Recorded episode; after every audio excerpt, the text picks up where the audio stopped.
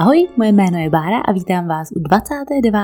epizody podcastu Neplecha ukončena, ve kterém rozebíráme knihy o Harry Potterovi tak dopodrobna, že na úplném konci nezůstane jediný neotočený list.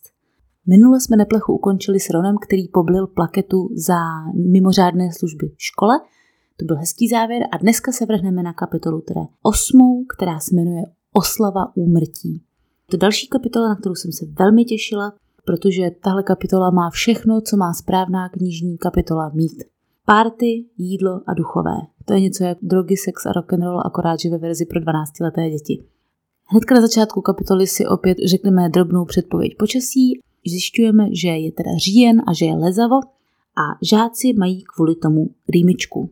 Celou školu postihla taková drobná pandémie obyčejné chřipky nebo rýmy a žáci si tedy chodí k Madame Pomfriové pro takzvaný životabudič, neboli v angličtině Pepper Up Potion.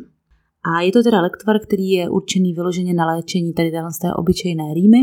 Po jeho požití se léčenému hodiny kouří z uší, takže jsem si jistá, že někteří, zejména žáci, je občas berou jen tak pro srandu králíkům. Byl vynalezen v 12. století Linfredem ze Styčkombu který teda vyrobil lektvar, který sloužil jenom jako základ právě tady tohohle života budiče. Mimochodem tady ten Linfred měl přezdívku The Potter, neboli hrnčíř, a právě z této přezdívky se potom vyvinulo jméno Potter a on byl zakládajícím patriarchou právě klanu Potterů, to znamená, že to byl předek Harryho. Jak já už jsem zmiňovala v jedné kapitole s kamenem mudrců, tak právě Harryho dědeček byl taky výrobce lektvaru který vynalezl ten lektvar, kterým si Hermiona ulízla vlasy ve čtvrté knize, že na plese. A je teda jako takový docela ironický, že zrovna Harryho rodina jsou um, významní tím, že vyrábí skvělé lektvary, kdy zrovna Harry není úplně nejlepší na lektvary. A potom začátkem 19. století tenhle ten jeho lektvar převzala Glover Hipworthová, která na něj nastavila ještě další nějaké věci a vytvořila tím už ten opravdový Pepper Up Potion, který se používá právě ve druhém ročníku Harryho školních let. Ginny vypadá přepadle, tady rozehráváme to, že na Ginny nám něco nesedí. Fred s Georgem přichází po nějaké drobné špionáže z miozelského týmu a říkají, že Nimbusy 2001, které teda oni vlastní, se řítí vzduchem jako proudová letadla. A v angličtině tady ta fráze je shooting through the air like missiles. A missile je teda střela nebo raketa. Není mi úplně jasné, proč to máme do češtiny přeložené jako proudová letadla. Moje domněnka je, že možná pan překladatel chtěl i vynechat negativní význam slova střela nebo, nebo raketa, která se samozřejmě pojí s válkou a takhle, takže místo toho použil proudové letadlo. A kdyby někoho teda zajímalo, co je to proudové letadlo, tak je to letadlo s proudovým motorem. a prakticky jsou tím myšlená všechna letadla, která se běžně používají dneska k, ke komerčním letům, to znamená Boeingy, Airbusy a tak dále. Harry Potter se vrací právě teda z tréninku Fanfrpálu a cestou narazí na skoro bezlavého Nika, který si mumlá něco o půl palci. A kdyby vás to zajímalo, tak půl palec jako míra je na centimetry 1,1 cm. Nick má v rukou nějaký průhledný dopis a to mě zaujalo, protože to je vlastně hrozně hustý, že si duchové můžou spolu dopisovat. Zajímalo by mě, jestli mají třeba duchové i sovy a jestli ty sovy jsou duchové sov, které byly příliš zbabilé na to, aby přešly do posmrtného života a tak na věky věků přenáší dopisy mezi duchy. No a Nick zmiňuje, že byl teda seknut 45krát, což je za mě teda jako hodně brutál a chce se zúčastnit honů bezhlavých. To chápu, protože i duchové potřebují nějak zabít čas. Chápete? Zabít čas. No, takže si řekneme něco malinko o honu bezhlavých, neboli Headless Huntu. Já bych teda hnedka na začátek, ještě už než o tom budu vůbec mluvit, tak bych zmínila, že jak jsem nedávno uh, mluvila o tom, že by super součástí nějaké Harry Potterovské oslavy byl hod trpaslíky, tak si myslím, že Headless Hunt by byl další skvělou hrou na takovouhle akci. Takže takový typ jenom. A je to teda organizace pro bezhlavé duchy. Součástí jsou teda aktivity jako žonglování s hlavami, bowling s hlavami zase, anebo hlavý pólo. Mimo jiné, tahle skupina duchů proletá potom kolem, nebo takhle, ono, ten bezlavý hon není jakoby jenom organizace, ale říká se tak i celé té skupině duchů, která se v té organizaci pohybuje, vyskytuje. Oni se totiž drží spolu. A je to taková kamaráderie. Mimo jiné, teda tahle skupina duchů prolétá kolem Harryho v sedmé knize, když uteče z komnaty nejvyšší potřeby s roveniným diadémem. Ten diadém je zničený, že jo, protože tam byl ten zložár, tak v tenhle moment kolem nich prolítá právě tady ten bezhlavý hon, ta skupina těch duchů, kteří teda se nějak aktivně účastní boje o Bradavice, ale my teda nevíme jak. No a tady tihle bezhlaví jezdci na koních jsou docela jednoznačným odkazem na takzvaného Headless Horsemana, což je mytologická postava, která vznikla někdy v průběhu středověku v Anglii. To je teda bezhlavý jezdec na koni, který má buď tu hlavu pod paží, anebo ji hledá a nemá ji vůbec. A ta legenda je původně z Irska, ale dostala se v 19. století také do Ameriky, kde se tak nějak trošku přetransformovala a vznikla z ní takzvaná legenda o ospalé díře, což vám asi něco říká, protože podle téhle legendy byl natočen eh, film Tima Bartna právě Ospalá díra. To je takový ten film, jak je tam ještě mladý, hezký Johnny Depp, že? Eh, no každopádně eh, Nick je teda odmítnut dopisem z pera Syra Patrika Delaney Podmora a já už za tím jménem se spřeškou opět čuchám upper class. No a ono ho odmítá z toho důvodu, že teda skoro bezlavý Nick je, jak my víme, skoro bezlavý, tím pádem nemůže tu hlavu oddělit od těla, což logicky jako by těžko mohl hrát hry, jako je, já nevím, prostě hlaví polo a bowling s hlavami, když má tu hlavu na té hlavě. Jako já jsem v tomto případě zcela na straně Syra Patrika, protože nedává smysl, aby se Nick připojil k jejich honu, když nesplňuje všechny náležitosti. Právě tady ten Sir Patrick Podmore Delaney je patrně předkem Sturgise Tobolky, což vám možná přijde divné, ale je to kvůli tomu, že Sturgis Tobolka, jak my ho překládáme, se totiž jmenuje v angličtině Sturgis Podmore.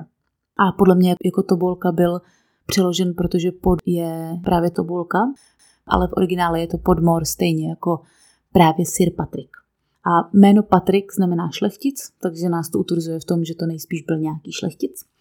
A v tenhle moment se stane to, že Harry ho nachytá Filch a Harry má průser, protože šel se zabahněnýma nohama a zhoršil Filčovu už tak dost špatnou náladu. Jako jsem jediná, nebo ještě někomu připadá divný a od Brumbála dost zákeřný do magické školy, kde se dá opravdu skoro všechno vyřešit magií a ta škola je masivní, má jenom 142 schodišť. Zaměstnat jako správce a školníka jednoho člověka, který nemůže používat magii. Protože Filch tady zmiňuje, že bude tu chodbu vytírat další hodinu. A jestli vytírá jednu chodbu po jednom herim hodinu, tak jako eh, tím, že na té škole je 500 žáků, tak to by nedělal nic jiného. To, to prostě nemá šanci v jednom člověku stíhat. A hnedka s tím se pojí taky otázka, co jsou Filčovy povinnosti, protože on několikrát něco drhne na chodbách třeba, právě podlahu, nebo drhne ten nápis potom na tajemné komnatě a tak dále, ale v té škole se o pořádek starají domácí skřídci. A školník, tak jak my ho známe, měl mít přece jinou funkci než uklízeč, takže já moc nerozumím jakoby Filčově úloze, protože on by měl snad jako, nevím, opravovat kliky a skřínky, kdyby žáci nějaké skřínky měli. No ale tak, aby se Filč necítil špatně, tak mu aspoň Brumbál zajistil jeho vlastní kancelář, což je teda velice noble. On tam má jo, skříně, které obsahují všechny tresty a Fred s Georgem už tady ve svém, pokud se nepletu, čtvrtém ročníku mají plný šuplík trestů. Taky nám vypravěč říká, že Filč je zjevně fanouškem BDSM, protože by studenty neustále rád svazoval a věšel a tak dále. Píše si o Harrym zprávu. A Harryho zpráva zní následovně. Jméno Harry Potter. Zločin. Znečištění hradu. Toho nám vyplývá, že Filch je prostě totální drama queen, stejně jako polovina postav. No ale naštěstí ještě větší drama queen je protiva, protože přesně tenhle moment si vybere k tomu, aby shodil opatrový skříň a tím Filče vyrušil od jeho velice důležité práce se sepisováním Harryho spisu. Filč teda utíká a nechává Harryho v kabinetu o samotě. což se mu úplně nevyplatí, protože jak my víme, tak Harry je šťoural a hnedka se začne nudit a přemýšlet nad tím, co si tak asi zrovna projde. Zajímavý je, že když byl v kabinetu Snape'a o pár kapitol zpět, tak jenom klidně seděl na židli se staženým zadkem a papal chlebíčky a ani ho nenapadlo se rozhlídnout. A teďka najednou jenom Filch vytáhne paty a šup už mu valí do korespondence.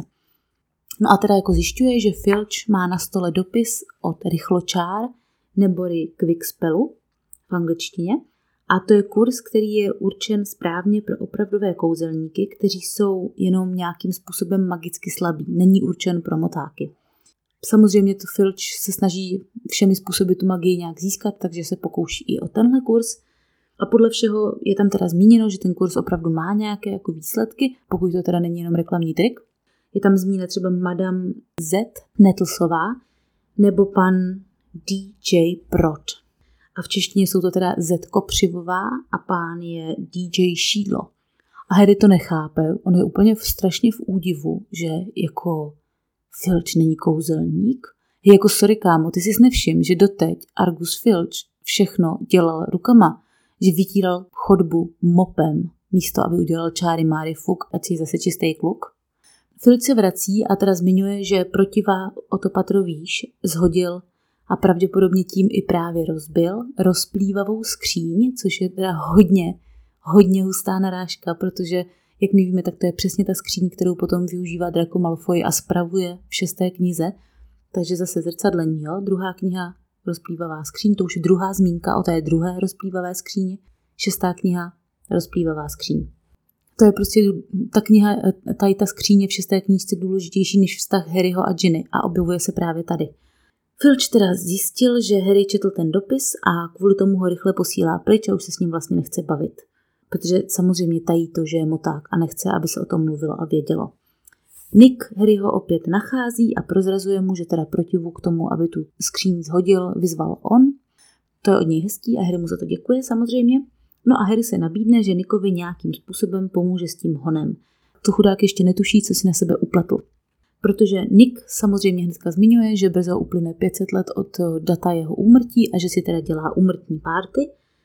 Harry v ten moment neví, jestli mu gratulovat nebo kondolovat, což je jako docela vtipný, protože já bych taky nevěděla popravdě, jak na tohle reagovat. Potom teda Harry se vrací za Ronem a Hermionou a oznamuje jim, že teda půjdou místo na hostinu v předvečer všech svatých, kde se podávají samý ňaminky, je to tam skvělý, na Nikovu posmrtnou párty. Hermiona reaguje naprostým nadšením, protože je to zvídavá duše a prostě málo kdo se podívá na oslavu úmrtí nějakého ducha. Za to Ron, který je mnohem pragmatičtější, skuhrá, protože tuší, že tam asi nebude tak dobrá hostina jako ve Velké síni.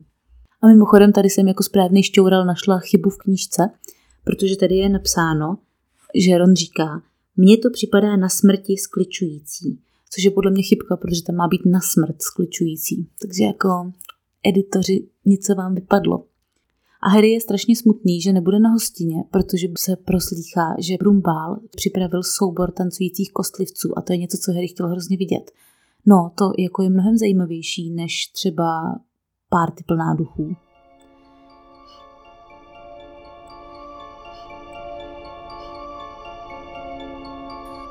A mě tady právě s tím napadlo, že by bylo úplně skvělý udělat halloweenskou oslavu úmrtí, na které by se právě mohly hrát ty hry, jako je Hlaví polo a Hot trpaslíkem, protože to, jak je popisována Nikova oslava úmrtí, to je prostě halloweenský večírek. Černý satén, černé svíce s modrým plamenem a místo hudby škrábání nechtů o tabuli, to teda bychom mohli vynechat. Taky tam mají ten dort, který je vyrobený, takže vypadá jako náhrobek. Já vím, že všichni hrozně rádi reprodukují ten Hagridův dort s nápisem Všecko nejlepší hery, ale kdo z vás dostal k narozeninám dort s nápisem, já nevím, prostě Petr Horák, oslava úmrtí. Narodil se toho a toho, zemřel toho a toho. Je to trošku morbidní, ale bylo by to skvělé. Na párty teda trio naráží na ufňukanou Uršulu, neboli Moaning Myrtle. A vlastním jménem se tahle postava jmenuje Myrtle Elizabeth Varenová a narodila se někdy kolem roku 1928 a zemřela teda, když jí bylo 14 let, to znamená v roce 1932.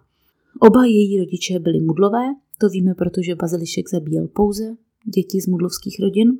Patřila do Havraspáru. A jejím problémem bylo, že měla akné a brýle, takže ji šikanovali. A teda já mám takovou domněnku, že s tím možná krom toho akné a brýlí taky trošku souvisela ta její povaha, protože ona přece jenom jako nebyla úplně nejlepší kamarádka a nejlepší holka, kterou člověk zná. No a po smrti Uršula strašila teda tu dívku, která ji šikanovala a dokonce udělala nějaké čoromoro na svatbě té dívky. No a časem to začalo být neúnosné a tak oni na ní zavolali normálně exorcistu a normálně ji vymetli z života té holky, co ji šikanovala a vrátili ji zpátky do Bradavic, kde ona teda teďka musí žít. A Myrtle jako jméno pochází z názvu rostliny Myrty. Na té rostlině vtipný to, že to je docela jako často opomíjená rostlina, protože ona je dost nudná. Každopádně v Řecku byla třeba spojována s bohyní Afroditou, což je bohyně lásky, nebo s Deméter, což je bohyně plodnosti. Později právě kvůli tady tomu spojení s těmahle dvouma bohyněma přešla až do Říma, kde se začala Mirta používat jako výzdoba u svatebních obřadů, což se vlastně dochovalo až do dneška. Protože dneska se z Mirty často dělají třeba vývazky. J.K. Rowlingová uvedla, že inspirací pro postavu Uršuly pro ní byla taková, jedna, taková ta jedna brečící holka, kterou člověk zaručeně potká na záchodech na každé společenské události. Na hodech, na diskotéce, na svatbách, na plesech. Vždycky, když prostě holky, to mi určitě dáte zapravdu, v pokročilejší noční hodině vejdete na záchody, tak tam vždycky v nějaké kabince je obsazeno a někdo tam buď blije nebo brečí. Taky k tomu Rowlingová dodala, že na klučičích záchodcích se tohle podle všeho neděje a že jí přišlo vtipný s tady takovouhle postavou konfrontovat právě Rona a Harryho, kteří jakožto 12-letí kluci vůbec jako netuší, že? A je fakt, že Hermiona je kolem Uršuly mnohem uvolněnější než Harry s Ronem a mnohem líp s ní dokáže komunikovat. A taky zajímavostí je, že Uršula je úplně prvním člověkem, kterého zabil Lord Voldemort. Je to jeho takzvaná panenská oběť.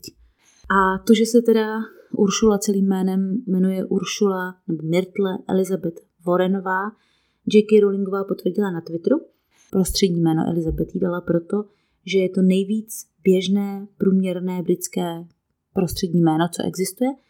Teď bych se ještě vyjádřila k tomu Moaning Myrtle, nebo k tomu ufňukaná Uršula, proč se jmenuje takhle. Je to možná kvůli tomu, že Myrta je strom podobný vrbě a Moaning Myrtle vzdáleně připomíná název stromu Weeping Willow, což je teda vrba smuteční česky. Takže možná ta inspirace vznikla někde tady v té oblasti. A nebo by to mohlo být ještě odkaz na Moaning Mini, což byl britský název pro německé střely, které se používaly během druhé světové války, protože ty střely dělaly takový ukňučený zvuk. No a ještě je takovou zajímavostí, že původně se postava ufňukané Uršuly neměla jmenovat Moaning Myrtle, ale měla to být Wailing Wanda.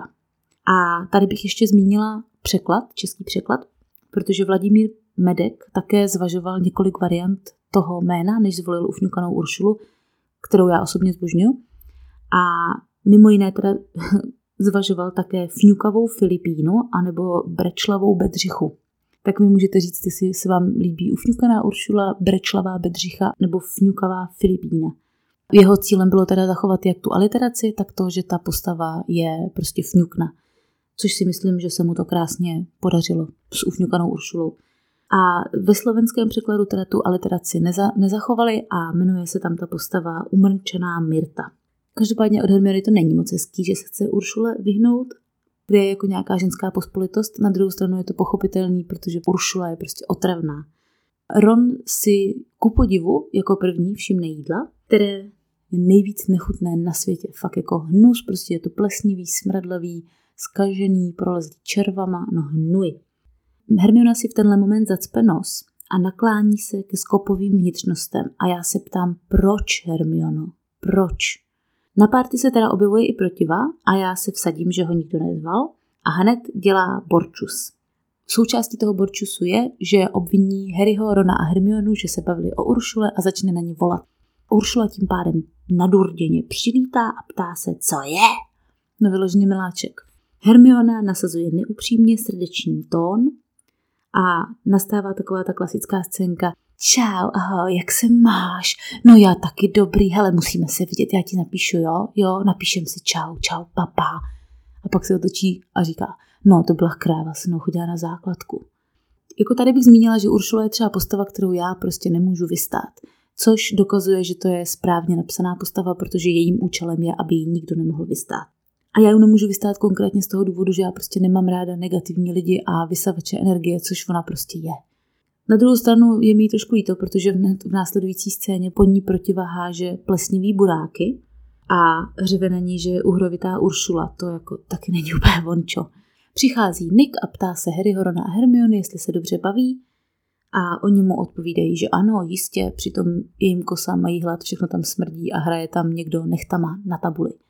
Každopádně Nick s nima moc dlouho nezůstane, protože říká, že dorazila vzlikající vdova až z Kentu a že teda rychle musí uh, říct nějaký proslov. Vzlikající vdova je obdoba naší bílé paní. A je docela vtipný, že Nick uh, utíká rychle říct ten proslov, protože ta vážená vdova vážila tu cestu až z Kentu. Jako, co jim uteče? Hej, stejně jsou všichni mrtví, mají celou věčnost. Já myslím, Niku, že sklidně mohl chvilku počkat a ještě pokecat s Harrym. No každopádně Sir Patrick velice nevhodně přijíždí přesně v moment, kdy chce Nick mít svůj proslov. Je to evidentně docela vtipálek, protože začne dělat nějaký tričky s tou svojí hlavou, všichni se tam smějou, ale my si ho šoupneme do šuplíčku blbci, protože začne se svými kumpány hnedka hrát hokej s lidskou hlavou, zatímco se teda Nick snaží nějak vést ten svůj proslov. A já bych Nikovi doporučila, aby si Patrika už na třeba šestisté výročí umrtí nezval, protože to evidentně není dobrý host. Harry, Ron a Hermiona konečně teda berou čáru, protože už jim je zima a mají hrozný hlad. Jdou zpátky na hostinu a Ron zmiňuje, že doufá, že na ně zbyl alespoň nějaký puding. A tady opět je to chyba překladu, protože samozřejmě Ron nechce puding, Ron chce jakýkoliv dezert. Je tady konkrétně fráze pudding might not be finished, což teda znamená, že dezert ještě není u konce ten druh toho jídla jako dezert, prostě ne nějaký konkrétní. Takže tady jako Ron opravdu nemá fetiš na pudinky. Harry začne slyšet nějaký divný hlas a utíká za ním a proběhne až do druhého poschodí. A tam je na stěně 30 cm nebo jednu stopu vysoký nápis Tajemná komnata je znovu otevřena. Nepřátelé dědice, mějte se na pozoru.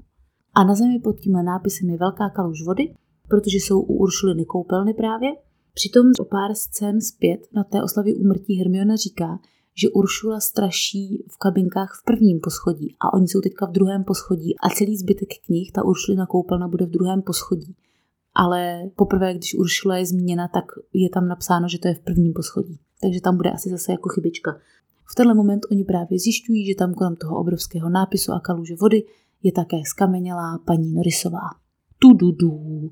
Harry chce paní Norrisové pomoct, ale Ron trvá na tom, že půjdou pryč, že to není dobrý. A já se ptám, proč, jako kde vzal Ron tu jistotu, že je z toho někdo bude obvinovat nebo tak. Vždyť to se může stát každému, že potká skamenělou kočku, že? to jako není nic proti ničemu.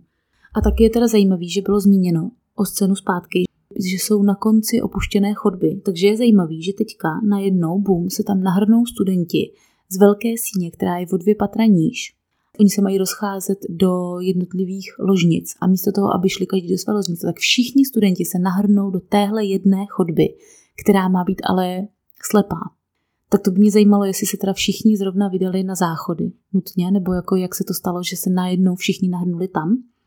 No a úplně poslední částí kapitoly je Drakův moment, kdy se mu dostává konečně pozornosti okolí ve chvíli, kdy vykřikuje mezi studenty něco o mudlovských šmejdech a je úplně hotový z toho, že má konečně nějakou pozornost a že si ho lidi všímají. Je to prostě celý hrozně hnusný. A tím tahle ta kapitola končí. Já k ní mám takovou ještě poznámečku na závěr, že podle mě tahle kapitola je úplně nejvíc halloweenský čtení z celého Harryho Pottera. Já si obecně myslím, že celá druhá kniha je nejvíc taková prostě podzimně dušičkově lazená, ale konkrétně tahle ta epizoda o oslavě úmrtí a prvním útoku baziliška je opravdu hodně, hodně hozená do Halloweenska.